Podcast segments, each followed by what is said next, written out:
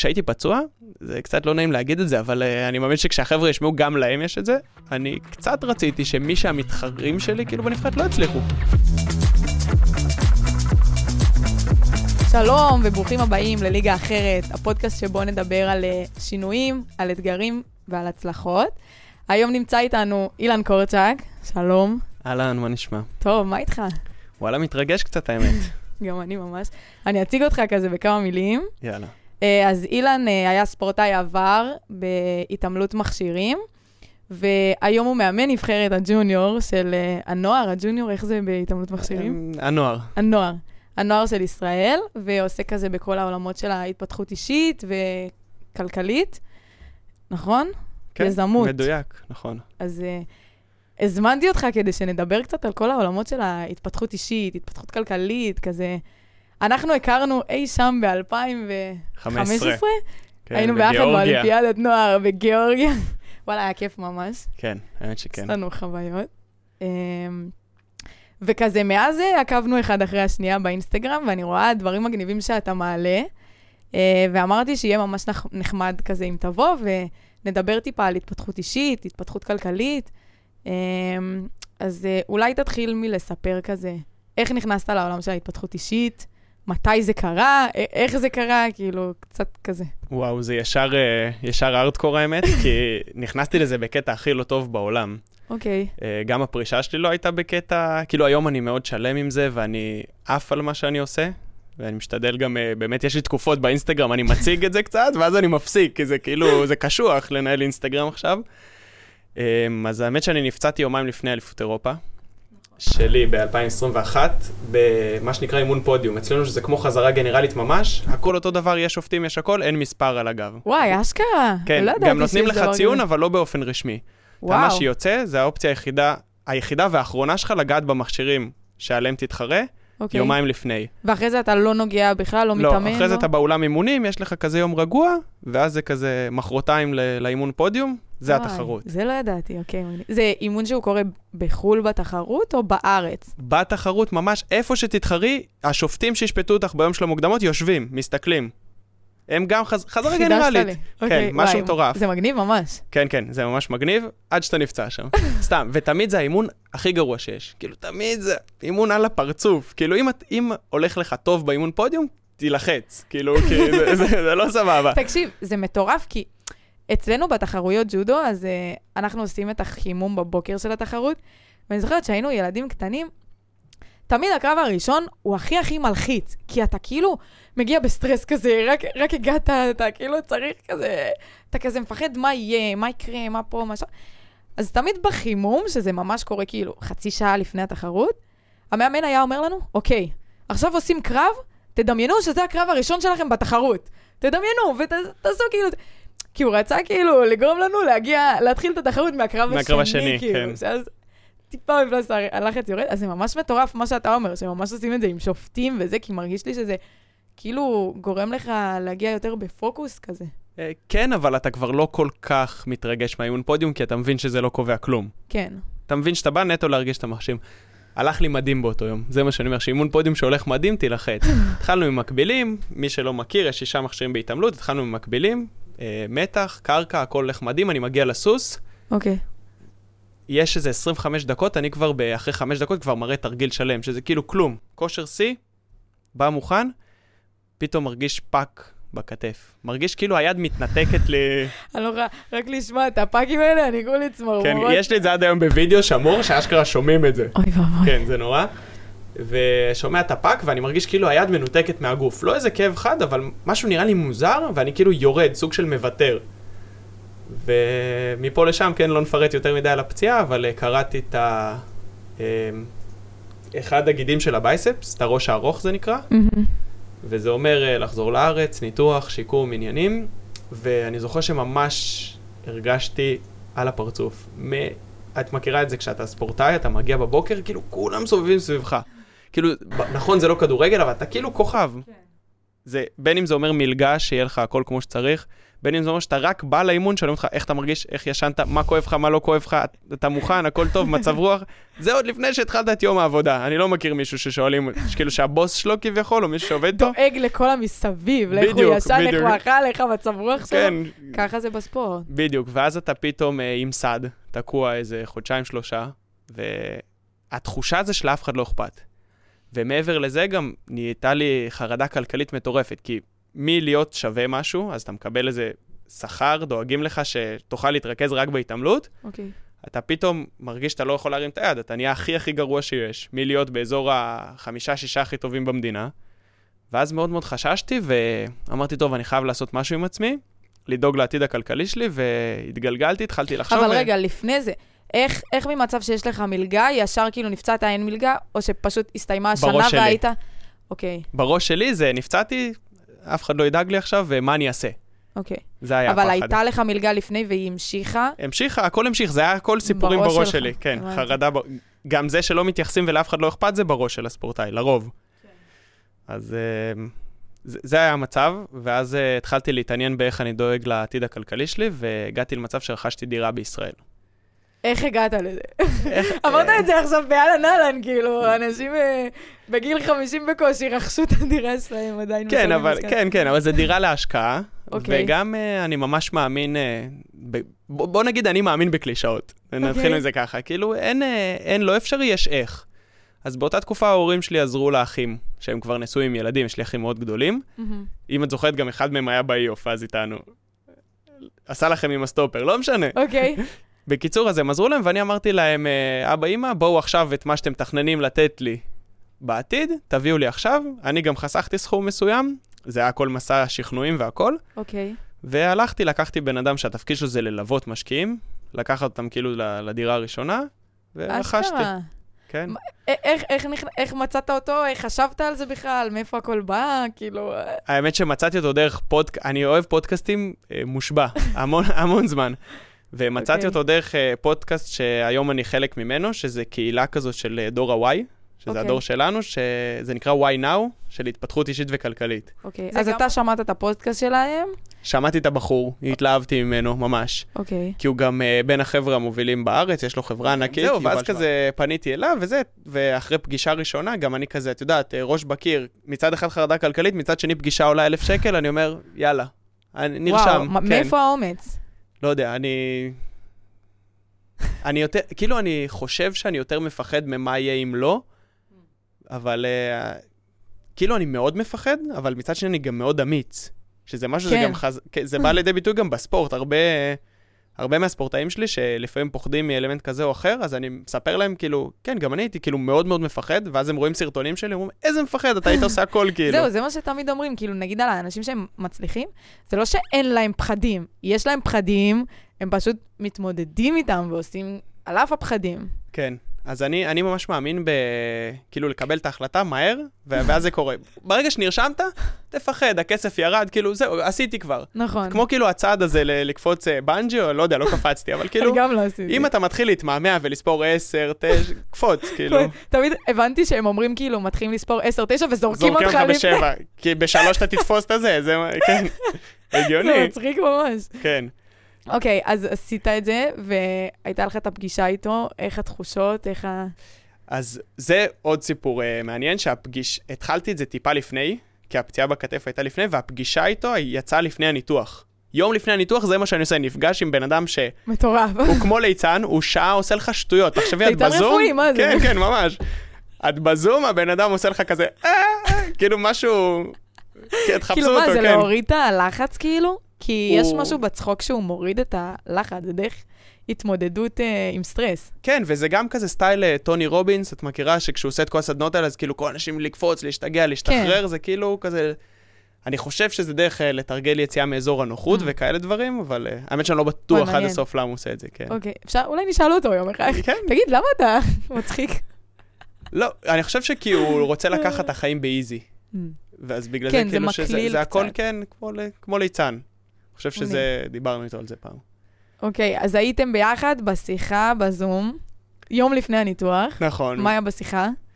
אה, זה ממש פרקטי, כמה כסף יש לך, כמה אתה מכניס, אה, כמה אתה חוסך, מה היכולת החזר. בונה לך תוכנית כאילו איך כן. כל, כל הסיפור בסוף מגניב. בהתפתחות אישית, זה איך כן. למצוא את הדרכים. בדיוק, זה מסתכם בשתי מילים. וזהו, ובגדול הבנתי מה אני צריך לעשות. אה, עכשיו, שזה גם הזוי, אתה צריך להראות לבנק אה, יכולת אה, הכנסה כלשהי. אוקיי. לא היה לי. כן, היית ספורטאי מלגה שנפצע. שנפצע. אז אמרתי, אין בעיה, אין לי עכשיו. אני אראה להם מה שצריך, אני יודע שצריך להראות שלושה חודשים אחורה. הלכתי, התחלתי לאמן. הראיתי תלוש מסודר כמו שצריך לבנק. ביום שקיבלתי משכנתה עזבתי את העבודה. אשכרה. לא הייתי צריך את הכסף, הייתי צריך אוקיי. נטו להראות שיש לי יכולת אה, זה. מה שהוא מנסה לעשות איתך זה למצוא כאילו דרך לעשות משכנתה וכאילו הכי טובה, שהתנאים יהיו הכי טובים, אה, לס- לסגור עסקה בעצם. קודם כל שיאשרו לך את המשכנתה, ובכללי הוא בונה לך ממש תוכנית. כאילו הוא בונה לך תוכנית באיזה אזור אתה יכול להשקיע עם ההון עצמי שיש לך, מה, מה התוכנית, כמה זמן להחזיק את הדירה, למה אתה בכלל רוצה לרכוש דירה. Mm. שאלתי למה אני רוצה לרכוש דירה, לא היה לי תשובה. אז כזה לאט לאט אתה מחפש את זה ביחד, וכן, וואי, מגניב. זה זה תהליך. מגניב, ואתה תוך כדי התהליך הזה, זה בא ביחד, ההתפתחות אישית וכלכלית. אתה מבין הוא שאתה... עושה גם התפתחות אישית וגם כלכלית, או פשוט זה קרה לך אני חושב אוטומטית? שזה קורה אוטומטית, למרות שהוא גם שואף לזה, כי בסוף, אם אין לך את ההתפתחות האישית הזאת, ב... באתגר הראשון, אתה תמצא סיבות לעזוב, לוותר. כן. את יודעת, האלה שמספרים לעצמם סיפורים, אז בוא, אולי תשתף קצת על התפתחות אישית, כי אולי לא כולם מכירים את העולם הזה. זה גם עולם שאני נכנסתי אליו תוך כדי פציעה שהייתה לי אה, בספורט, כזה נפצעתי בברך אה, לפני חמש שנים, עשיתי ניתוח. אחותי חזרה הביתה עם כמה ספרים שהיא קנתה כזה בסטימצקי או צומת ספרים, אני לא יודעת, והתחלתי לקרוא את הספרים. ולפני זה לא קראתי ספרים, אבל כאילו, קראתי איזה ספר אחד, ממש אהבתי, קוראים לו גריט. הוא כזה מדבר על אה, איך אנשים נהיים מצליחים, ושזה לא עניין של כישרון, זה יותר עניין של אה, עבודה, וככל שאתה עובד יותר, זה מכפיל את הכישרון שלך ואת התוצאה הסופית, משהו מגניב כזה. ואז אחרי זה, הספר הבא שהיא קנתה היה של אלון אולמן, אה, וככה בעצם יותר נכנסתי לכל העולם של ההתפתחות אישית, קראתי את הספר שלו, ו... וכאילו קיבלתי הרבה כלים של איך כן להשיג את מה שאני רוצה, ויותר לקחת האחריות אה, עליי, ולא להאשים אחרים בדברים שקורים לי, ולהיות אחראית על הסיטואציות. אז אני ככה נחשפתי קצת לעולם, זה כזה ממש התחיל בנגיעה. אחרי זה לא המשכתי את זה, זה כזה נעצר באיזשהו מקום כשחזרתי להתאמן. אבל אני ככה נכנסתי, אבל שתף כזה אתה, מה זה שהם ישמעו טיפה, מה זה ההתפתחות אישית, גם איך אתה התגלגלת לזה. אמ, אז בגדול מבחינתי התפתחות אישית זה לעבוד כאילו על השריר המנטלי יותר. עכשיו, אה, כמו שאת סיפרת, אה, כל האנשים שאני מכיר שנחשפו והתחילו לעבוד על זה, זה כשהם בתחתית. תמיד כשאתה בתחתית אתה מתחיל לחפש את הזה, ואז גם אתה עוזב את זה כשאתה למעלה. אז נכון. גם לי היה את זה, שכשהיה לי את ה... התחילו לי כאבים בכתף, הפציעה לא באה הרי משום מקום, וגם הצלחתי להיכנס לקבוצה לאליפות אירופה ב-2020, תקופת קורונה והכל, והיה לנו כזה, היה לי משבר אה, אישי, אוקיי. ואני זוכר שפניתי ל... למי שהיום הוא המאמן מנטלי של הנבחרת שלנו, Mm, כן, מי זה? עודד קרבצ'יק, אה. דוקטור עודד קרבצ'יק, כן? שמעתי אותו, נראה לי, בפודקאסט של איתן עזריה. כן, יכול להיות, נכון, להיות. הוא גם היה אצלי בפודקאסט. ו... וזהו, עשיתי איתו איזה כמה פגישות אז, נסעתי לאליפות אירופה, היה לנו טוב, סיימנו רביעי קבוצתי, ופשוט הז- הזנחתי את זה. ותמיד זה היה, האישו תמיד היה ערך עצמי מותנה. כאילו, כשאתה טוב, אתה... מלך, בדיוק. שאתה מפסיד הכי את גישה- האפס. הכי גישת איתן עזריה, נכון? וזה סופר נכון. אמ, אז כאילו כש- היה- כשהיה לי קושי דיברתי איתו והכל, אבל פתאום הצלחנו מאוד באליפות אירופה, אז כזה, זהו, הבעיה שלי עברה. אבל לא באמת עברה, זה פשוט תקופה, תקופה קצת שונה.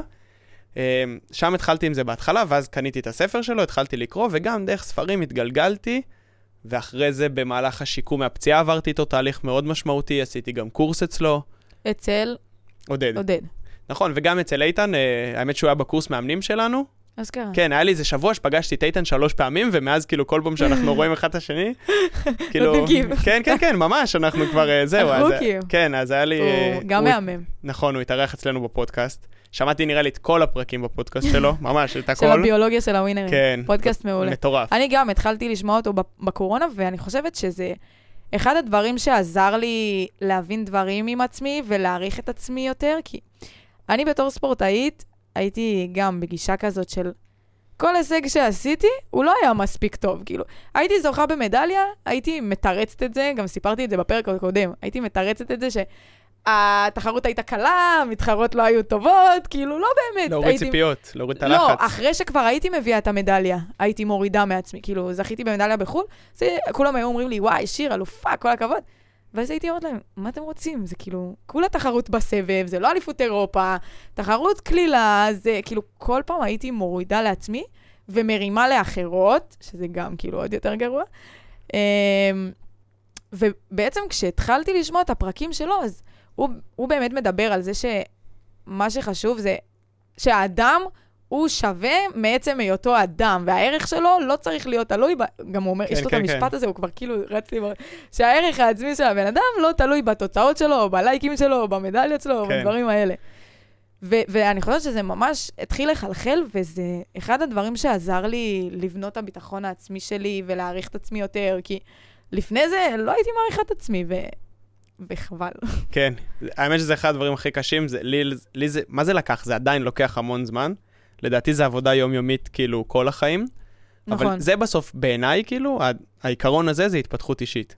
כאילו, ברגע שאתה מבין, שזה יומיומי, וזה כל החיים צריך לחזק את זה. נכון, וגם זה סוג של דרך, עכשיו זה עולה לי להתמודד עם הפחד. כאילו, אתה מבין שסבבה, אתה תפסיד, תפשוט רגל, זה לא, זה לא יוריד מהערך שלך כבן אדם.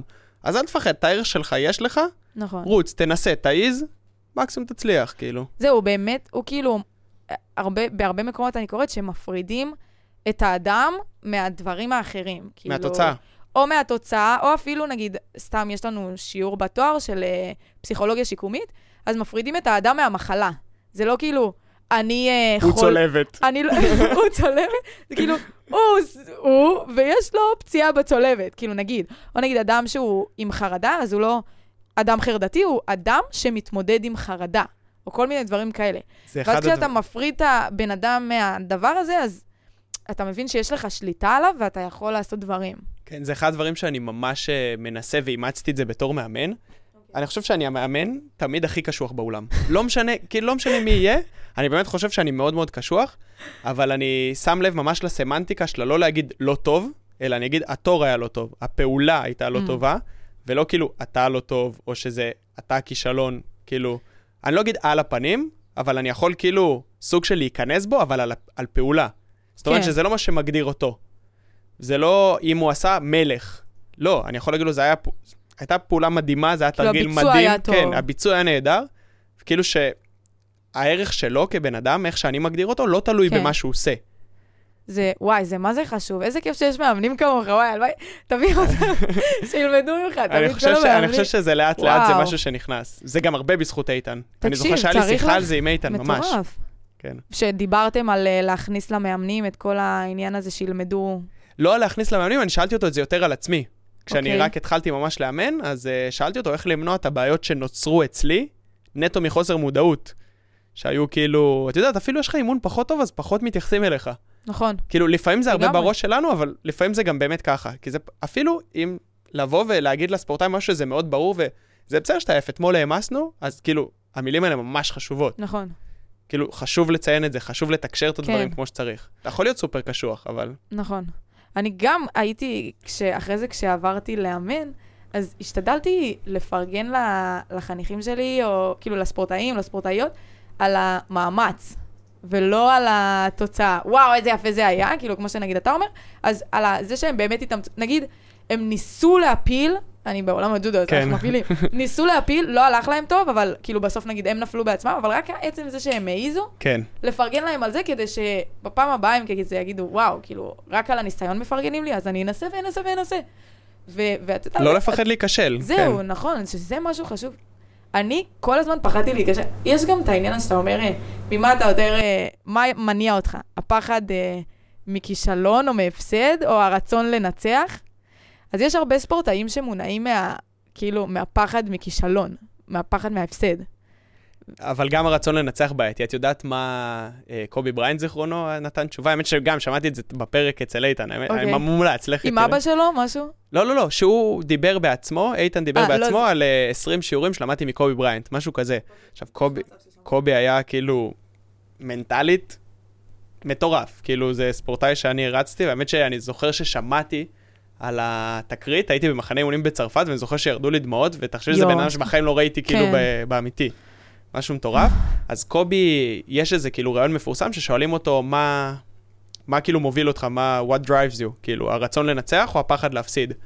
אז הוא אמר, אני משחק כדורסל לא, לא בשביל זה ולא בשביל זה, אלא כדי ללמוד על עצמי, משהו כזה, כדי מטורף. ללמוד יותר ויותר על, על עצמו כאדם, מה הגבולות שלו, מה הוא יכול, כאילו, כזה. וואי, זה מהמם. כי גם הרצון לנצח זה מפחיד, כי ברגע שניצחת, אז יש סטרס, אתה חייב לתחזק את הניצחונות נכון. האלה, זה מפחיד. אתה פתאום בא, אתה אלוף אירופה, לד- לדוגמה ארטיום, שאני רואה אותו יום-יום באולם, זה כאילו ספורטאי, וואו, תחשבי איזה לחץ זה כשאתה בא אלוף אולימפי לתחרות. כן. זה הרבה יותר הוא קשה עדיין מלבוא. מתחרה, אגב. כן, כן. הוא ניצח את אליפות אירופה ישר אחרי האולימפיאדה, אז כאילו... אשכרה. מעניין גם לשמוע ממנו הוא- מה עובר לו בראש, כן. זה ממש מעניין. ראיתי לפני אה, כמה ימים איפשהו, ש... טוב, אני לא בדיוק מוצאת, אבל אה, רשמתי לי את זה איפשהו, שכאילו הספורט הוא ממש כלי לחיים וכלי להתמודד עם אתגרים ועם פחדים ועם חששות, ו... ושזה מה שחשוב בספורט, יותר מהניצחון וההפסד, שזה בדיוק מה שאמרת עכשיו. זה היה מנוסח לי טוב איפשהו, אבל אני לא מוצאת את זה עכשיו, אז לא נורא. כן, כן, זה, זה אבל- החיים בצורה יותר אינטנסיבית, והאמת שלא סתם גם בתחום העסקים ותחום היזמויות, את רואה הרבה אנשים שהם מאוד מצליחים, שהם היו ספורטאים מקצועיים בתחילת דרכם. עכשיו, הם לא בהכרח צריכים להיות אלופי עולם, אבל הם למדו את העניין הזה של לא לוותר, להמשיך להתמיד. נכון, שצריך לעבוד קשה. עשיתי קורס, אה, אה, קורס אה, פמיניזי כזה, פמיניסטי, לא יודע איך אומרים, של אה, אתנה, שהן כזה רצו לקדם ספור, אה, מאמנות כדי שהן יקדמו ספורטאיות. ואחד הנתונים שאמרו לנו שם באחת ההרצאות, זה ש-90 ו... כאילו, נערך סקר בארצות הברית, לא זוכרת באיזה שנה זה היה, ויצא ש-96 אחוזים מהמנכ"ליות הכי גדולות בעולם היו ספורטאיות. בעבר. לא, לא מפתיע אותי. תקשיב, 96 אחוז, אתה יודע מה זה אומר? כן. זה מטורף, כאילו, כל מי ששומע את הפודקאסט הזה ולא היה ספורטאי, או הבן שלו עוד לא ספורטאי, עכשיו. לרשום לחוג. באמת, כאילו, זה נתונים שהם פסיכיים, וזהו, זה לא מפתיע, כי זה כלים, יש כל כך הרבה ממשק בין ה... מה שאתה חווה בספורט, והמיומנויות שאתה צובר, והאיכויות שאתה צריך, לבין ההתמודדויות בעולם העסקים. יש הרבה הקבלה. בכלל בחיים. ממש נכון. מסכים עם זה. כן, ממש. Um, טוב, אז תספר קצת על, ה... על הפודקאסט, ש... על הקהילה של Why Now, שכזה נכנסת אליה. Um, גם מה עושים שם, וכזה, איך זה גם להיות חלק מקהילה, כאילו, נגיד, אנחנו, כשאנחנו ספורטאים ובספורט, אז הקהילה שלנו היא נורא גדולה. Uh, ואני, אח- אחד הקשיים שהיו לי כשיצאתי מהספורט זה, ועדיין קצת קשה לי, אם, אם יש לציין, זה למצוא את הקהילה החדשה, כאילו, בתקופה שאחרי. כי רוב החברות שלי הן עדיין, מהג'ודו, הן עדיין בספורט, ואני מתה עליהן, אבל לפעמים זה קשה שכזה, הן כל הזמן מדברות על ג'ודו, ואני כבר במקום אחר בחיים שלי, אז השיחות הן קצת שונות. אמ, וכאילו, למצוא איזו קהילה חדשה כזאת, של להיות חלק ממנה גם, אתה יודע, הן כן חברות שלי, אבל אני כבר לא בקהילה. כאילו, זה כבר כן, קצת שונה, out. כן. אה, אז האמת שקודם כל, זה, גם לי זה עדיין מאוד מאוד קשה. אני עכשיו, אה, כשאני מאמן, אז אני נשאר עם אותה חבורה והכל, אבל פתאום אם טסים לחו"ל לאיזה משהו של איזה בוגרים, מהמם. ואני כאילו... לבד בארץ. בדיוק, אני לבד בארץ. כאילו, סוג של אין לי חברים באותה תקופה. אבל לגבי why now זה משהו מאוד מגניב. התחלתי כאחד החבר'ה בקהילה, אוקיי, והיום אני אחראי על אה, כמה שת"פים שם. מגניב. כן, זה מה שאני עושה כזה יותר בשביל אה, להישאר חלק. ל... אני מאמין ממש בסביבה מנצחת. ליצור אה, סביבה, אומרים, אה, יש משפט כזה, אני לא יודע אם הוא נכון, אבל שאתה ממוצע של אה, חמשת חמשת האנשים, אנשים כן. שנמצאים שאתה סביבך. מס- שאתה אני. לגמרי חושבת שהמשפט הזה הוא הוא אמיתי. כאילו, מה זה אמיתי? כאילו, נכון, כן. מדויק. אני גם מאמין בזה, אז אני משתדל ליצור לעצמי סביבות שאני, שאני רוצה להיות בהן, שאני רוצה ללמוד. גם אומרים, תשאף להיות הבן אדם הכי טיפש בחדר. את מכירה את האמרה הזאת? כן. אז כאילו, אל תחפש להיות הכי חכם, להראות שאתה יודע הכל, הפוך, תהיה עם אנשים שאתה כאילו, יש לך רק מה ללמוד מהם. נכון. אז אה, זה המטרה ש- בגדול שלי, להיות בקהילה, ואני נהנה מזה. אני קצת עמוס, יש לי המון דברים להתעסק בהם, כן. מה שמזכיר לי שיש לי עכשיו אקסל להזין, אבל בסדר, עכשיו אנחנו- כאן ועכשיו. כן, כן? אנחנו לא בהווה. זה גם, אגב, אה, מעולם ההתפתחות אישית. נכון. להיות בהווה. נכון. מתי אתה לחוץ ומפחד? כשאתה חושב על העתיד. נכון. או על העבר. עבר. או על העבר. אבל נכון. כשאתה פה, כאילו, כשאתה בהווה, אתה לא יכול לפחד. תשאלי ספורטאי ממה הוא מפחד, מפחד להיפצע. אבל בהווה, אתה מפחד נכון. להיפצע בעתיד. נכון. או מפחד לא להצליח, אבל זה גם, זה זה גם עתיד, שהגיעו. כי אתה כבר נכון. חושב על העתיד. נכון. מעניין אותי לשאול אותך, אמ, איך הקריירה הספורטיבית שלך בתור אה, מתעמל מכשירים, זה קצת שונה מהג'ודו, אה, אז מעניין אותי איך, איך היא הכינה אותך להתמודד עם, ה, עם החיים של עכשיו, עם האתגרים שיש לך היום. איזה אה, כלים קיבלת? קודם כל, עכשיו, בתור מאמן, זה משהו די חדש, אני מאמן באופן רשמי מיולי, אפשר להגיד, יולי שנה כן, שעברה. אז בערך חצי שנה. כן, וישר אה, נכנסתי לנעליים עצומות, אני מאמן נבחרת ישראל לנוער, זה כן, כאילו... זה מטורף. ואני גם עובד עם הבוגרים בשלוש פעמים בשבוע, שזה חבר'ה שהתחרתי איתם עד לא מזמן, וגם יותר טובים ממני, כאילו, הרבה מהם. אז אה, זה משהו מאוד מאוד אה, כזה קשוח, אבל אני חושב שיחסית לעצמי, הוצאתי איזה 300 אחוז מהפוטנציאל שגלום בי כ-. כמתעמל, ו- ואני חושב שיכלתי גם יותר אם לא הייתי נפצע, מהמם. וזה באמת מלמד אותך שכאילו אין תקרות זכוכית. אם אני לוקח דבר אחד מהקריירה שלי בתור ספורטאי, זה אין תקרות זכוכית. כאילו, לי שמו המון בדרך. אצלנו זה עובד לפי דרגות, אוקיי. נוער בוגרים. אז תמיד כזה היו את המאמנים שאומרים לי, אה, זה עד דרגה 4. היה לי בעיית משקל תמיד, הייתי ילד שמן. דרגת 4, דרגת אה, תרגיל, נכון? שאתה מבצע אלמנט, כאילו, לאלמנט יש דרגות? לא? יש דרגות לפי גיל שאתה מתחרה. אז ילדים, אה. נגיד בגיל 6-7, מתחרים בדרגה 1, אחרי זה עוברים לדרגה 2, שזה תרגילי חובה. אוקיי. אז היו אומרים, כאילו, הוא יחזיק מעמד גג עד דרגה 4. כאילו שבגיל מסוים הוא יפרוש, זו כן, הוא לא. יצליח לסחוב את התרגילים שצריך. אוקיי. ואחרי זה זה טוב, הוא יצליח, אה, כאילו, בנוער אין סיכוי שהוא נכנס לנבחרת. ואז אני הכי טוב בנוער, בשנים שלי, נוסע איתכם לאיוף. לאיוף. איזה בדיוק, מטורף. ואז כזה, טוב, אין סיכוי, עכשיו בבוגרים זה נבחרת מאוד מאוד חזקה, כי נבחרת לפניי בנוער, הם היו שישי באירופה קבוצתי, ואין לו סיכוי להיכנס. ואז אני גם כזה עוזב את הצפון, היה לי קצת בעיות עם הצבא שם, ששחררו אותי רק לשלוש פעמים בשבוע, ואז גם נכנס... אה, שזה בכלל עניין בפני עצמו, הקטע של השירות הצבא, הצבאי, כאילו. ספורטאים. צריך לעשות שם משהו, ניסו לעשות שם משהו, אני לא יודעת בדיוק מה קורה עכשיו, כן, אבל כן. זה... הם ניסו לעשות אותם אה, מורים חיילים, כן. לא יודע בדיוק כמה זה עבד. אמ, אוקיי, אז אחרי, ה- כאילו, תוך כדי הצבא היו עניינים, כן, ואז, ואז כזה כל פעם אני פורץ תקרות זכוכית, ובסוף גם אני חושב שהגשמתי הרבה יותר ממה שחלמתי. אני זוכר שהייתה תקופה, היה לי תקופה שהרזיתי איזה 10 קילו בחופש גדול. משהו כזה 10, 13, אני אפילו לא זוכר את המספרים. למה? היה לי בעיית. משקל, הייתי ילד מאוד שמן. אוקיי. וזה מה שאמרו לי, כאילו, אם אתה תוריד במשקל, אתה תהיה הרבה יותר טוב. אף אחד לא מחייך, מה, פה, כן, איך מורידים כן. משקל, מה עושים? הפרעות אכילה כזה, אתה יודע, אשטג הפרעות אכילה כזה. וואי וואי. כן, אז uh, אני זוכר שתמיד החלום שלי היה זה לקבל כאילו בגדים של נבחרת ישראל. כאילו זה, זה היה החלום. כאילו אצלנו זה, יש לך בגד גוף של האגודה, ואני זוכר שזה, כאילו הייתי שוחה. בבריכה, כן, הייתי עושה איזה שלושה אימונים ביום, ריצה, שחייה, באמת? מה הקשר התעמלות?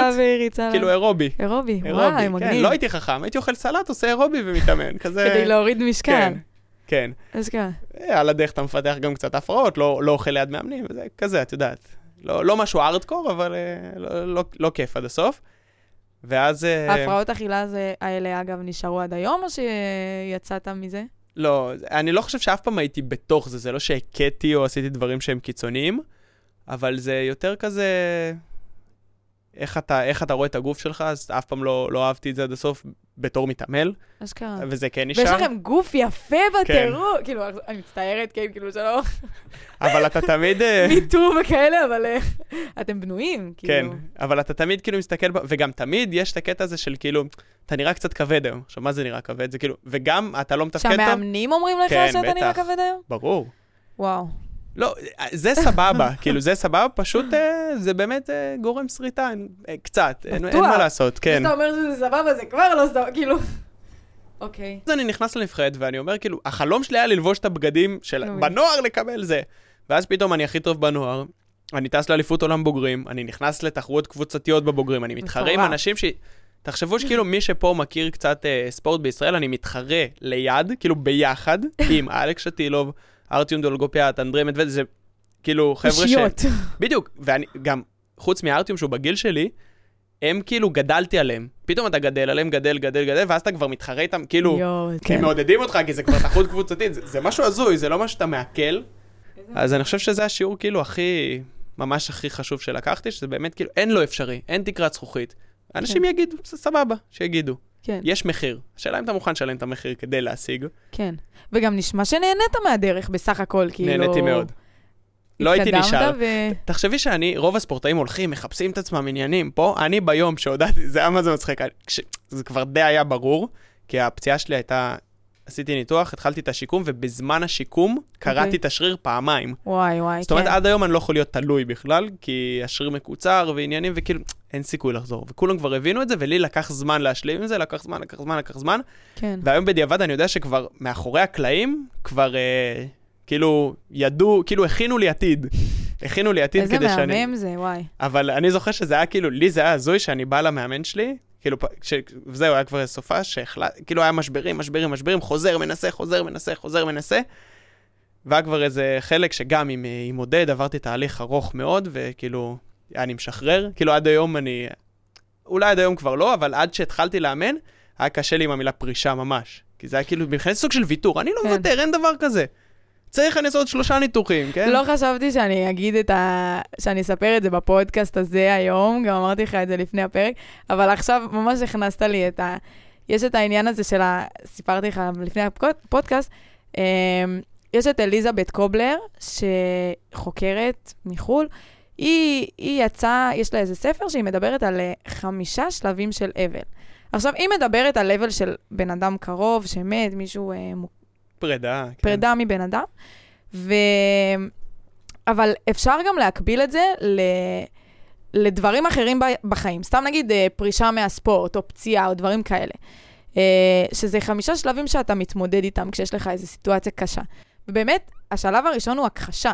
אתה מכחיש את הדבר הזה, אתה לא מוכן לקבל את זה. כאילו, אתה לא היית מוכן לקבל שנפצעת ושאין סיכוי שתחזור. כאילו, אתה נפצעת, פע... עשית ניתוח, לא הצלחתי להשלים עם. הכישלון בחזרה, כאילו. כן, כאילו, זה, זה מטורף. אז באמת השלב הראשון הוא הכחשה, אחרי זה זה לדעתי השלמה? כעס. אה, כעס. לא, השלמה זה השלב החמישי, הוא אה, האחרון. אוקיי. אז זה הש, השלמה, יש משא ומתן, כעס, לא זוכרת מה מהם אחרי זה.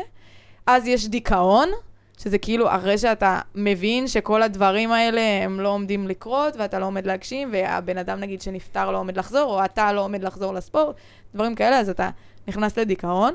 שזה שלב מאוד חשוב. יש אנשים שמוותרים על השלב הזה, כי הם אומרים, מה, אני לא אתפרק, אני לא כאן, נראה אני לי לא אני שם. כזה. אז, אז שתדע שזה דווקא שלב חשוב, כל עוד אתה לא מגיע לדיכאון קליני או משהו כזה, אבל זה שלב שהוא חשוב, כי אתה כאילו...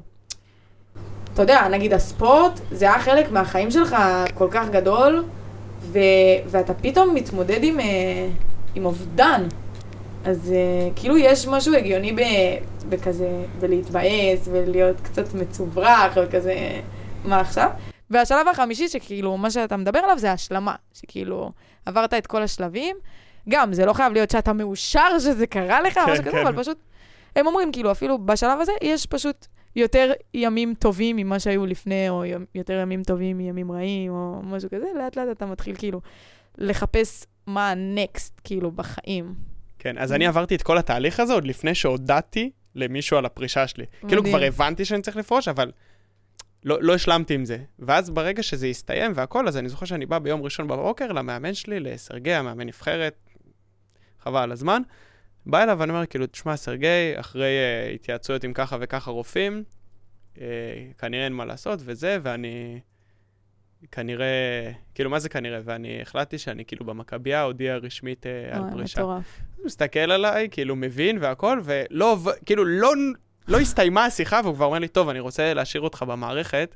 האמת שמה שחשבתי זה, כאילו, אל תיבהל, אבל זה לתת לך להיות תפקיד של מאמן ראשי של נבחרת נוער. וואי, אשכרה. באותה שיחה, ואני כזה, לא הספקת אתה כאילו, אתה כאילו, מתי הודעתי לך שפעה שלי? לא לפני שבועיים, אתה כבר כאילו בנית לי פה... עכשיו, זה לא קריירה שנייה. כן, זה לא שנייה, זה משרה מלאה. אה, הדור שלנו גם, בואי, אנחנו לא פראיירים, אנחנו לא נעבוד במשכורות אה, רעב. כן. אז זה כאילו גם לבנות תקציב, לעשות, כאילו, את כל זה הוא עשה כשהוא כבר, כאילו, הוא ראה את התהליך שאני עובר, ולא, וואו, ולא לחץ על האמת זה. שזה זה מטורף. זה ממש מטורף. איזה מגניב. Uh, אני רוצה שתספר uh, על שיעורים חשובים שלמדת בספורט, חוץ מה... שאין תקרות זכוכית ושאתה יכול כזה להשיג הכל? עוד איזה משהו. וואו, אז אני חושב שהעניין על הערך עצמי. העניין אוקיי. על הערך עצמי זה משהו ממש ממש חשוב, שאתה צריך להבין שאתה לא, כאילו, אתה לא טוב כמו האימון האחרון שלך. את מבינה מה אני מתכוון? זאת אומרת שאם היה לך עכשיו אימון רע, הרבה ספורטאים מתבאסים מזה, כאילו זה עכשיו הרמה שלהם, זה מה שנזכר מהם מהאימון האחרון שלהם. והרבה פעמים זה כאילו, אני זוכר אצלנו נגיד, בגלל איך שהתוכנית אימונים בנויה, תמיד יום שלישי היה אימון קטסטרופה. כן, כי זה ראשון, שני המסע, ואז שלישי אימון אחד, וגם גם המאמנים קצת עייפים, וגם כולם, ואני, ואני זוכר שהרבה פעמים היה, לא רק לי, לחבר'ה מהנבחרת, טאקל עם המאמן ביום הזה, וכאילו, בואו, זה יום של התאוששות. יום ו... שלישי השחור. כן, כן, יום של יום של ויכוחים באולם, ויכוחים על כל מיני נושאים, וגם יום שאתה, היו פיצוצים ועניינים. וזה כאילו, זה לא שאתה עכשיו, כאילו, as good as your last game. כאילו, יש ממש כזה, פתגם כזה. אז כן. כאילו, נגיד גם עכשיו, אני יודע להעריך את מה שעשיתי בע- בעבר, וזה, אבל זה לא מגדיר אותי, כאילו, גם בתור מאמן, ההישגים שלי, וטפו טפו יחסית לחצי שנה עבודה, יש, לא חסר, וואי, זה כן. אלוף אתה. יש, אז כאילו זה לא, לא עושה אותי מאמן יותר טוב או פחות טוב. כאילו, אני זה מה ש... אבל תמיד היה לך את זה בתור ספורטאי? תמיד לא. הערכת? תמיד ידעת את זה? לא. אני הת- התמודדתי עם זה לדעתי ברמות הכי קשות. אני הייתי מלכה את עצמי. זאת אומרת, ממש הלקאה עצמית. זאת אומרת, היה לי אימון רע, שעתיים כושר, נשאר עכשיו, אין בעיה. יכול להיות שזה מה ששיפר אותי בדיעבד, כן. אבל בפן כאילו היית המנטלי, נותן לעצמך עונשים כזה, של כזה להתאמן הזמן. עוד כדי להשתפר. זה לא כדי להשתפר, זה כי כאילו היית בגלל שאתה. אפס וחלש ואתה לא מצליח, וואי. אז אתה עכשיו צריך להישאר ולעשות שעתיים כושר. לא... זה מה זה עצוב לשמוע את זה מהצד, אבל אני יודעת שכאילו, גם לי זה היו ככה, דברים ברור. כאלה כשהייתי ספורטאי. ברור, זה עכשיו ככה. אני כאילו, אנשים אומרים לי, ואני כאילו רואה אותם, ואני כולי מתמלאה בצמרמורות, שזה, שהדיבור הזה... כן, וזה כי מגיע, זה קשה. מגיע ל- לרמות הכי קשות, זאת אומרת שהיה לך אימון רע יום לפני תחרות, אז אתה לא הולך לארוחת ערב. סוג של מצד אחד עונש, כן. אבל מצד שני גם כדי להיות יותר קליל מחר. אז כאילו, אתה לומד שאתה לא... כאילו, אתה לא שווה מה ש... כאילו, כמו הדבר האחרון שעשית, או כמו האימון האחרון, או כמו... שמתי הגיעה לך ההבנה הזאת? אני חושב שעד עכשיו היא לא הגיעה עד הסוף. זה כאילו, אני חושב שזה זה. זה מסע חיים של כולם. אני לא חושב שמישהו קם כל יום בבוקר, תמיד בהרגשה טובה, תמיד אה, בעניין כזה של אה, נכון. אני טוב, אני שווה, ו- ויאללה, אני הולך לכבוש את העולם. האמת שיצא לי על זה, נראה לי, לדבר אתמול עם אה, חבר שלי אור, שאנחנו מסתכלים על אנשים אה, גדולים, לא זכרתי מי דיבר, נראה לי, על- עם אור. אנחנו מסתכלים על אנשים גדולים, נגיד אה, טוני רובין, שהוא אחד מהאנשים היותר משפיעים בעולם של התפתחות אישית, ואנחנו כאילו מסתכלים עליו בהערצה, ומרגישים שכאילו אצלו הכל טוב, הכל ורוד, אין קשיים, ברור. הכל בסדר, הוא קם בבוקר, מת על העבודה שלו באנרגיות מטורפות, וזה וזה, מקפיץ אנשים.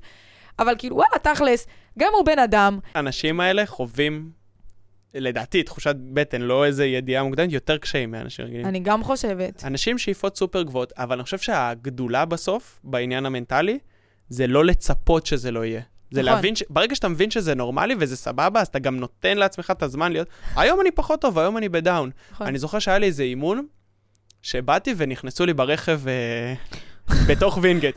משהו הכי מעצבן, הכי מעצבן, זה גם, כאילו השקעתי, קניתי רכב אה, די יקר, לכבוד מתנת פרישה כזה, אמרתי, יאללה, כן. מפרגן לעצמי כן, על כן, ה- כן. כל גם הלך לי הקריירה הרכב המדהימה הקודם, שהייתה לי. הישן וזה, אז אמרתי, אני קונה רכב חדש, חשמלי, את יודעת, כמו, כמו שצריך. אה, ו- ואז נכנסו בי, ואני זוכר שכאילו, אני ממש הרגשתי שאני קצת בן אדם שונה, שאני ידעתי להתמודד עם זה, נגיד, אני בא לאולם, שבוע קשוח, אני עכשיו, כאילו זה תפקיד קשה, זה יום של הנוער, שכולם מגיעים, אני צריך להעביר שורה, ואני מרגיש שאני לא במיטבי. כאילו, במקום ללכת ראש בקיר והכל, קראתי כאילו, לה, כאילו, לעוזר. מאמן שלי רגע, אמרתי לו, כאילו, תקשיב, ככה כאילו, אני לא בסבבה עכשיו. לקחתי לעצמי איזה שעה, שעה וחצי. על הדרך גם טיפלתי בכל הניירת בשביל הביטוח. הרגשתי שאני נרגע, ואני זוכר שגם הפחד להראות חולשה בתור ספורטאי זה משהו שמוביל אותנו. נכון. אז אני זוכר שבאתי לספורטאים ואני אמרתי להם, כאילו, תקשיבו, אני, כאילו, היה לי בוקר על הפרצוף והכל, יש מצב שאני קצת קצר, כאילו, תקשרתי להם את זה ככה, כן, שידעו. והיה ש- אימון פצצה.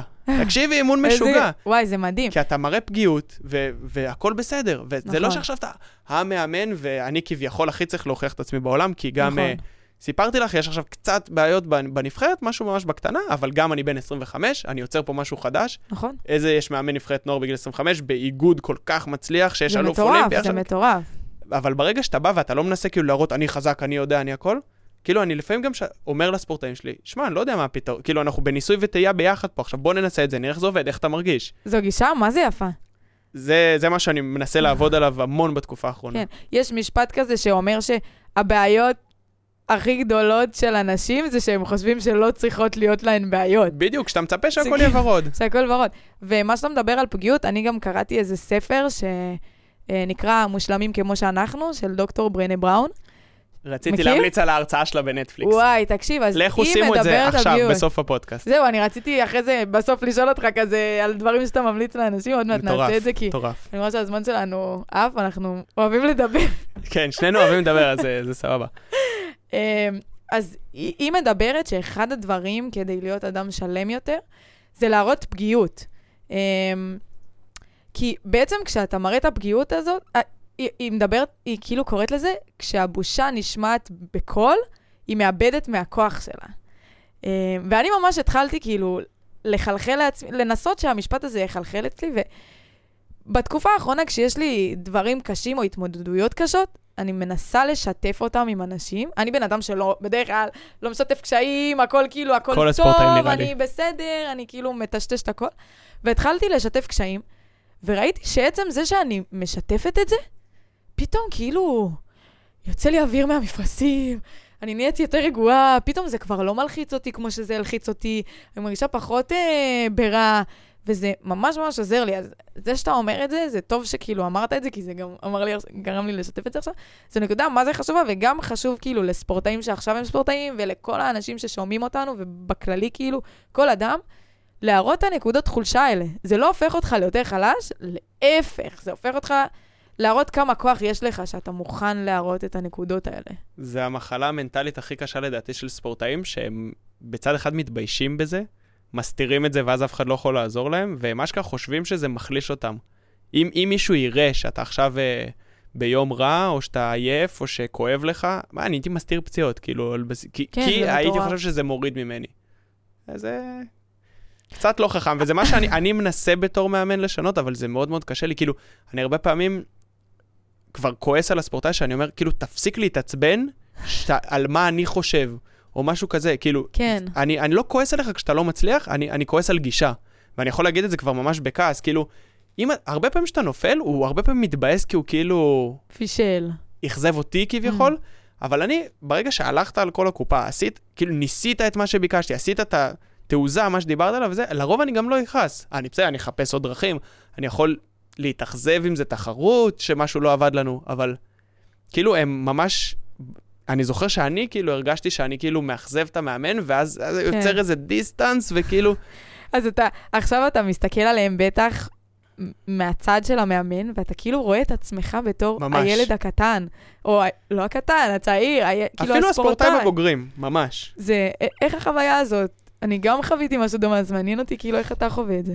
אני יכול להגיד לך שכשקיבלתי את התפקיד, אז היה כזה לא מעט ביקורת, אבל סוג של מאחורי הגב כזה, עם גישה שאני כאילו, אני הכי לא מסכים איתה בעולם, אבל יש, אה, בהתעמלות הרבה חושבים שאתה צריך כאילו להתחיל מלמטה, לגדל ספורטאי כדי להבין Mm. את כל השלבים, בתור מאמן, בתור מאמן. עכשיו, יש בזה משהו, נכון. אבל אני חושב שאחד היתרונות הכי, כאילו, הכי וואו שלי בתור מאמן, זה עזבי את הידע הטכני ואת הזה, זה שכאילו אני הרגע סיימתי להיות ספורטאי, אני יודע מה זה מכל הכיוונים, זה ממש טרי אצלי בראש, ואני מביא את כל הדברים שהיו טובים אליי, ומנסה להשלים את הדברים שאני פחות אהבתי והרגשתי שהפריעו לי, או...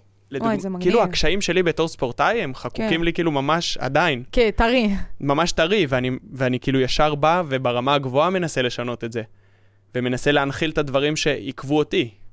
אז אני חושב שזה כאילו, זה, זה יתרון מדהים בזה שכאילו, לא לקחתי זמן, לא לקחתי טיימות, כאילו, כשזה, את יודעת, עוד חם אצלי בראש, אני כאילו, עכשיו כן. ממשיך לעבוד על זה. ודיברנו על החמישה שלבים של, הפר... כאילו, של האבל. אתה מרגיש שממש השלמת עם התקופה הזאת שהיית ספורטאי, ואתה פנוי רגשית כזה לשלב הבא של אה, להיות מהצד השני, כאילו, לא להתחרות, להסתכל על החברים שלך שהיו איתך בנבחרת והתחרתם ביחד, וכזה, הם עדיין מתחרים ועדיין עושים הישגים, ואתה כבר לא שם. איך, איך זה מרגיש לך? וואו, אז היה לי את השיחה הזאת גם עם אה, עודד, המאמן המנטלי שלנו, סיפרתי לך שהיה לי, לנו איזה בע- בעיונת קטנה בנבחרת, ואז הוא שואל אותי, כאילו, ו- והיה לי קשה עם זה, כי זה היה התמודדות, זה היה פתאום אה, גם ניהולית, אתה מנהל סוג של גוף, נבחרת זה סוג של כן. גוף, וגם מקצועית, וגם זה קצת פגע לי באגו, ופגע בי בפן האישי, כאילו, ממש, זה, זה היה ממישהו שהיה מאוד קרוב אליי, ודיברתי איתו, והוא שואל אותי, תגיד, השלמת לגמרי עם זה שאתה כבר לא ספורטאי?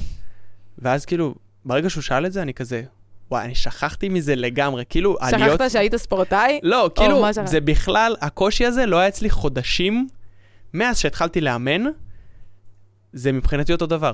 זה כאילו, מבחינתי זה, אני, בטח. אני בא לאימון, אני כאילו מחליף, וכאילו, זה אימון טוב בתור מאמן, וזה אימון פחות טוב בתור מאמן, וזה אותן התמודדויות שהייתי בתור ספורטאי, ולצאת לתחרות בתור מאמן, כאילו, כשהייתי פצוע, זה קצת לא נעים להגיד את זה, אבל uh, אני מאמין שכשהחבר'ה ישמעו, גם להם יש את זה.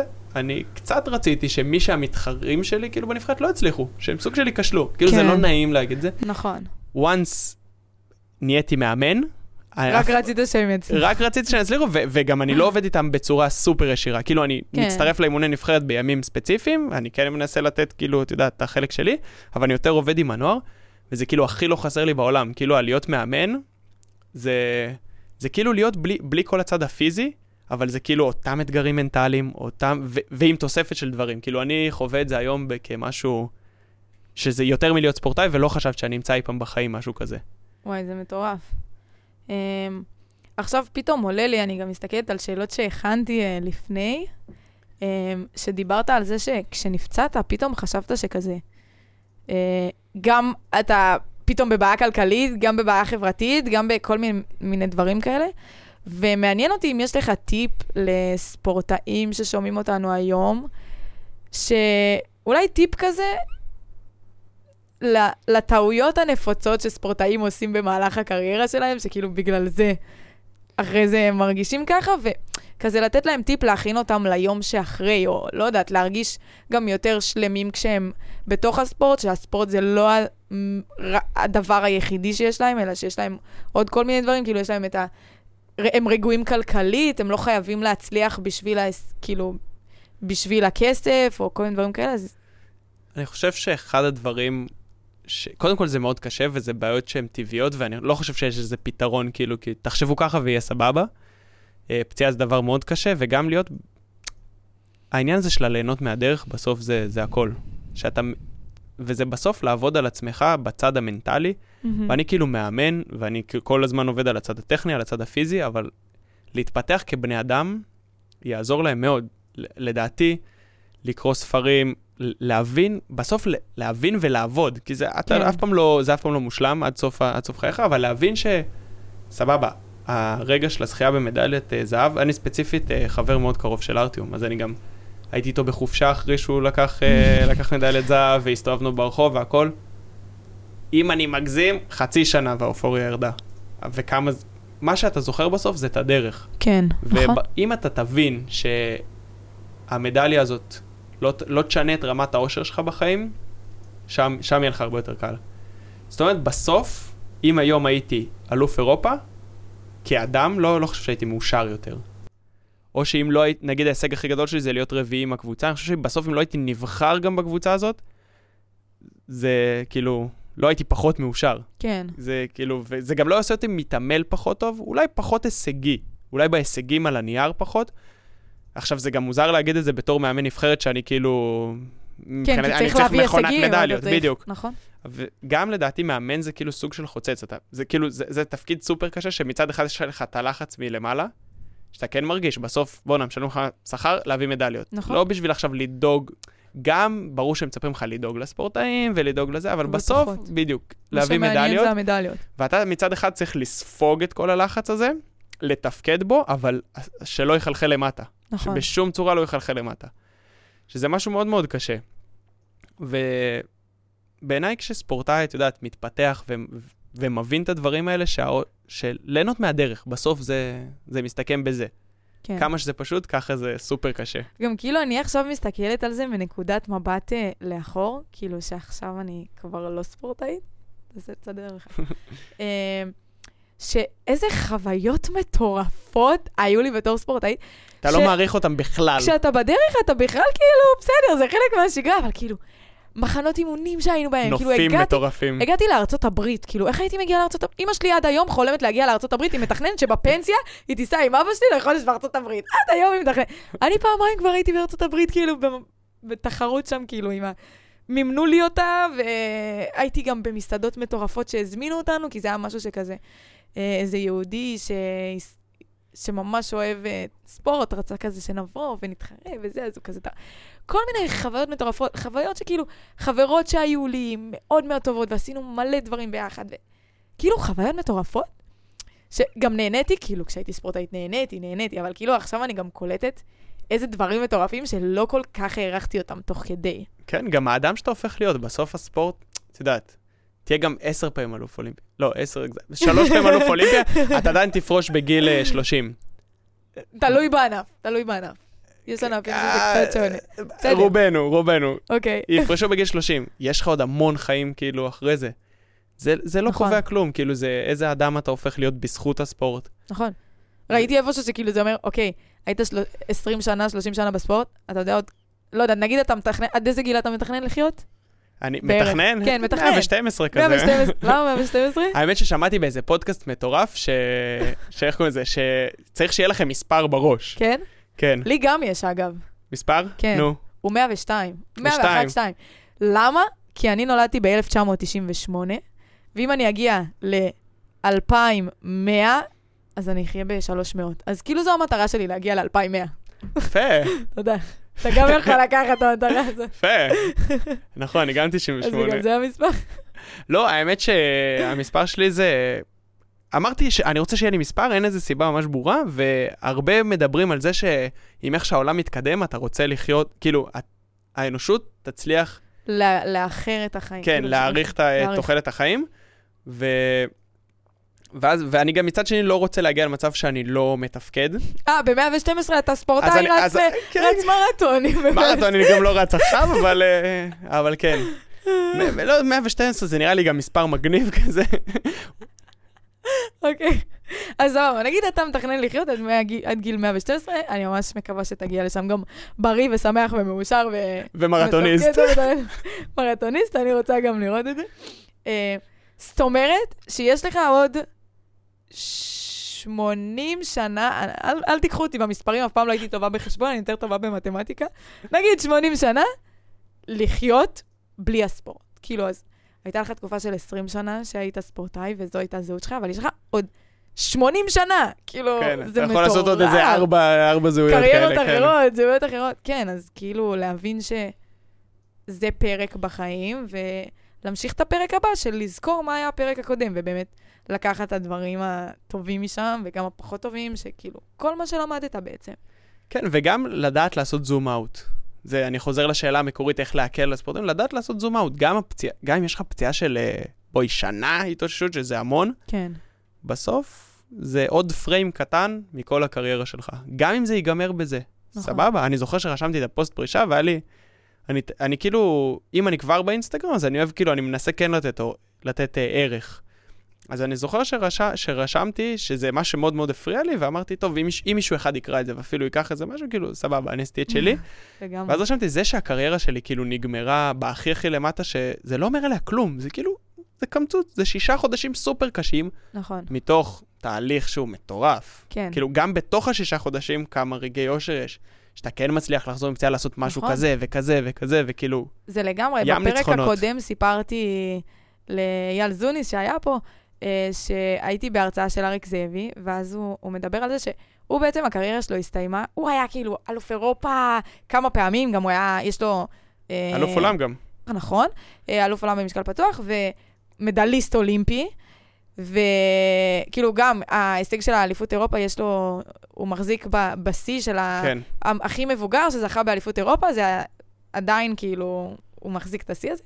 וכאילו הוא סיפר שהוא, הוא באולימפיאדה האחרונה שלו, הוא הפסיד ב-42-43 שניות, הוא גם עשה על זה פודקאסט והרצאה שנקראת בשם הזה. וכאילו, אתה יודע, הוא סיים את הקריירה, הוא ציפה שהוא יזכה שם במדליה, הוא סיים את הקריירה אחרי, כאילו, בתחרות הזאת, אחרי 43 שניות, משהו כזה. ו... והוא היה ב... בתסכול, ו...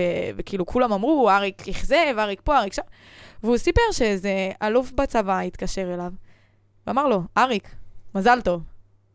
ואריק עושה לו, מה מזל טוב? הפסדתי, מה מזל טוב? ואז הוא אמר לו, אריק, הקריירה של... שלך היא לא רק התחרות הזאת. עשית קריירה מטורפת, השגת דברים מטורפים, והוא אמר לו שה... ה... כל הקריירה הזאת היא מורכבת מהרבה הרבה תמונות, כאילו הסרט השלם מורכב מהרבה הרבה תמונות. אז יכולות להיות גם תמונות פחות טובות, אבל הסרט השלם בסופו של דבר הוא זה שצריך להיות, כאילו...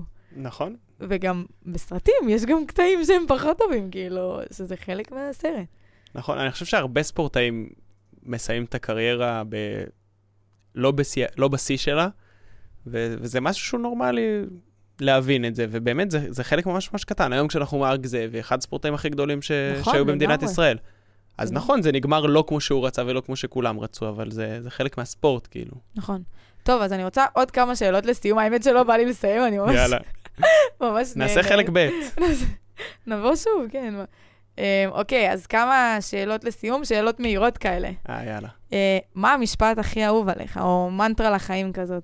זה? מהיר? מה, אה, זה, סיפור על כל דבר? לא יודע אם זה סיפור, זה עניין לחשוב, זה לא נתת אה, לי... אוקיי, נו, תחשוב. אה. לא, אם יש לך איזה משפט שמלווה אותך כזה. אמ, לא, האמת שאין לי איזה משפט אחד שמלווה אותי, אבל... אה, אני, אני אחזור אלייך עם זה, אם יהיה. אין בעיה. איך כן? נשמע מה... זה- אה, נכון, יכול להיות. האמת שיש לי כל הזמן, אה, אני, אני אוהב משפטים, אני, אמרתי לך, אני אוהב קלישאות. נו, אז אין לך איזה אחת כזאת. יש אה, לי, כאילו, יש לי הרבה, אני אוהב ממש את מה שאיתן אומר. יש לי איזה משפט שלו, על פרפקציוניזם, שאני ממש אוהב, איזה? שייקח לי זמן למצוא אותו, אבל אני זוכר שגם אה, אמרתי את זה כאילו ב, בפודקאסט שלנו, בפודקאסט שיש לי, היה לי עם ניקול, שאיתן התארך, וכאילו זה היה משפט השבוע שלנו, אבל שהוא אומר אה, משהו, אם אני אנסה להיזכר מהראש, אז אם יש טעויות, כאילו, אל תתפסו אותי, אבל זה לא. באינסטגרם שלו, שפרפקציוניזם זה לא תכונה שיש לה, להעריך, או שזה פחד כאילו מ... פחד מלהיות שלם בעצם, ש, Mm. שכדאי כאילו להיפטר, להיפטר ממנו. כאילו, זו זה- לא תכונה טובה. כן. וואי, לא- אהבתי, אהבתי, כי אני גם קצת... אני אני אה, אנסה למצוא אותו, כן. תמצא. אוקיי, תוך כדי. אמ, סרט מומלץ, אז אמרת שאתה ממליץ על ההרצאה של ברנה בראון. כן. ב... יש בנטפליקס, אני גם ראיתי, זה ממש ממש זה. האמת שמצאתי את המשפט ממש מהר, זה אוקיי. במועדפים שלי יאללה, תן בטלפון. לנו אותו. אז אה, כל- קרדיטים קודם כל לאיתן, שזה, האמת שהוא גם אמר שזה אחד המשפטים שהוא הכי אוהב, וזה הולך ככה, פרפקציוניזם, פרפקציוניזם הוא לא שאיפה לשלמות שעלינו להעריץ, אלא הימנעות מבושה שעלינו לשחרר. וואו. זה משפט שליווה אותי הרבה צריך זמן. להוסיף אה, בבאם בסוף. כן, כן. זה משפט ש... וואו, לקחתי אותו. תראו, זה ב favorite שלי באייפון, אז כן, כאילו... ומצאת את זה בשנייה. מצאתי את זה בשנייה, אז אה, כן, זה זה יפה. משפט שאפשר להגיד מלווה אותי. יפה, אהבתי ממש. אה, אוקיי, נוסף. ספר שאתה ממליץ. וואו, אם ללכת לתחום הכלכלי, וחבר'ה, מעניין אותם פה קצת, למרות שפחות נגענו בזה, אז אבא עשיר אבא עני, קל. כן, ספר מומלץ. כן. מה עוד? תן לנו עוד כמה. אמ, וואו, האמת שכאילו קראתי הרבה, אבל קשה לי להצביע על אחד Mm. ששינה לי את החיים. בסדר, זה לא חייב אה, שינה את החיים, אבל ספר כזה שלקחת ממנו דברים, נתן לך כלים או פרספקטיבה אחרת על העולם, או אפילו סתם ספר כיף. כן, האמת שאני כאילו גרוע בשמות, אבל כן. מה הצבע שלו? אה, אבל אמ, אבל היה לי, היה לי כמה ספרים שהתחברתי אליהם, אליהם ממש ב- באזור ההתפתחות האישית. מהמם. אחד מהם זה זרימה. וואו, שזה לא שמעתי את זה. כן, זה מה זה? ספר, אה, כאילו זה על הפלואו, מתי אתה נמצא בזרימה. מה- כאילו, זה מדבר על העושר בעולם, על איך להיות בתפוקה מקסימלית. נשמע ספר אה, חשוב. כן, האמת שלקחתי הרבה גם ממועדון החמש בבוקר. קראת? לא קראתי. קראתי וגם ה- עשיתי איזה אה, ארבעה. חודשים, כן. וקראתי גם את הספר שלו, הנזיר שמכר את הפרארי. כן, גם, קלאסי גם כבר. ספר מטורף. קראתי אז אני, כן. אני אוהב את התחום הזה. אני... אני גם, וואי, טוב, תיכנסו לעולם ההתפתחות האישית, זה כן. כאילו בגדול. אה, אוקיי, אה, מודל להשראה, מי מודל להשראה עבורך? וואו, יש המון. יש המון, וב... אני, אני יכול להגיד, אה, זה יישמע נדוש, אבל דווקא בפן המנטלי, אני מת על, על איך שארטיום מתנהג. כן. כאילו, אני זוכר שאני בתור ספורטאי, שאין ממנו המון ציפיות, נכשל בתחרות ואני, היה לי קשה, והוא כאילו יודע לעשות את הסוויץ' בצורה סופר מהירה. אמ, אבל יש לי... אה, אגב, שתדע שגם אייל שהיה פה בפרק הקודם, הוא גם אמר שאחד מה... כאילו, המודל ההשראה שלו זה מישהו מהספורט, כאילו, מהג'ודו. די. אז זה קטע. כן, אני לא חושב שזה כאילו איזה משהו סופר לחיים, אבל אני מנסה ממש לקחת מכולם. זה עוד פעם, זה קלישאה, ואני אומר, כן, אני, אני אוהב. קלישאות, אני מאמין בזה. כן, לגמרי. אחרת זה לא היה הופך לקלישאה, כן, אבל אני מנסה, את יודעת, לשאוב השראה מהמון אנשים. זה. אם זה ממאמנים מנטליים שעבדתי איתם, אם זה מאמנים מקצועיים שעבדתי איתם, סתם אנשים שעושים משהו מגניב, כן. אני, אני אוהב, אני. יכול לכתוב למישהו באינסטגרם, בוא'נה, אני אוהב את מה שאתה עושה, כאילו, בוא, בוא נדבר לא על זה, בוא פתח. נשב, כן. וואי, זה מגניב. זה. טיפ טוב, כאילו, לעשות אינטראקציות עם אנשים ו- ולהכיר ולהזרים. לשיחה, זה ממש ממש חשוב. Uh, טוב, אז אחרי מי אתה ממליץ לעקוב uh, ברשתות או בכללי, כאילו, בשביל לקבל את התכנים שלו ולקבל השראה? וואו. אה, עוד פעם, זה ממש משתנה. אם מעניין אתכם נדל"ן, שאני מתעסק בו, אז יש את הביגר פאקט, שזה מטורף. יש המון, המון יזמים. האמת שיש מישהו שמצאתי, שאני אני אתן לכם אותו, כי אני מת על התכנים שלו, וזה לפני איזה. יומיים, כן? כן, תן לנו. וקוראים לו אד מילט. Ed Mylett זה איזה, האמת שאני אפילו לא יודע לה, להגדיר אותו, הוא קורא לעצמו entrepreneur, כאילו יזם.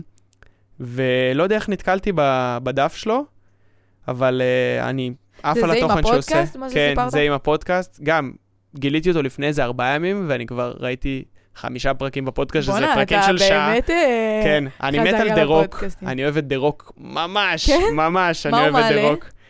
מלא מוטיבציה ומלא דברים של uh, קצת עסקיים. זה שהוא עושה כושר, כאילו, סבבה, הוא לא טבעי ובואו לא נשאף להיות ב- בגודל ובמראה שלו, אבל הוא מטורף, בן אדם בן 50 פלוס, מספיק כל כך הרבה דברים, זה נותן לך השראה. כן. כאילו, אני מעדיף וואי. שאם אני כבר פותח את האינסטגרם, שזה בזבוז זמן מוחלט, ואנחנו גוללים את הדף.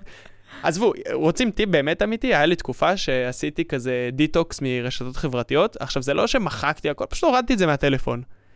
זה היה מטורף. כן, ופתאום מלא זמן בחיים, וגם כן. יותר שמחה בטח, יותר אושר. אה, כן, ועוד משהו שקשור אליהם, עשיתי איזה שינוי לפני חודש וחצי, עשיתי משהו מגניב, נו. שהוא מה זה עוזר לי להיות יותר פרודוקטיבי ולהיות זה, אני הורדתי את ההתראות מוואטסאפ, פייסבוק, וואו, אינסטגרם. חשוב. כן, זאת אומרת שאם אני עכשיו אני פותח גם את הט- עושה את זה, ברור. אם אני פותח את הטלפון ואני לא, אפילו פתחתי, אני לא נכנס לוואטסאפ, זה לא מראה לי כלום, רק כן. אם אני נכנס, אני אראה שש הודעות. אני גם, אני גם אין לי. צלילים, אין לי צלילים, בדיוק. כאילו, אני לא מקבלת, בגלל זה אני לא- אני אומרת לאנשים, אל תשלחו לי וואטסאפ, תשלחו לי אס.אם.אסים, אתם רוצים שאני אשמע עכשיו, או תתקשרו, תתקשרו, כי אני לא בדיוק. שומעת וואטסאפים בכוונה, כי זה היה מחרפן אותי, זה היה עושה לי כזה מין, לא יודעת, פורמו או משהו כזה, כאילו שאני חייבת לענות, לגמרי פומו. זה יותר מדי מכניס אותך לעולם.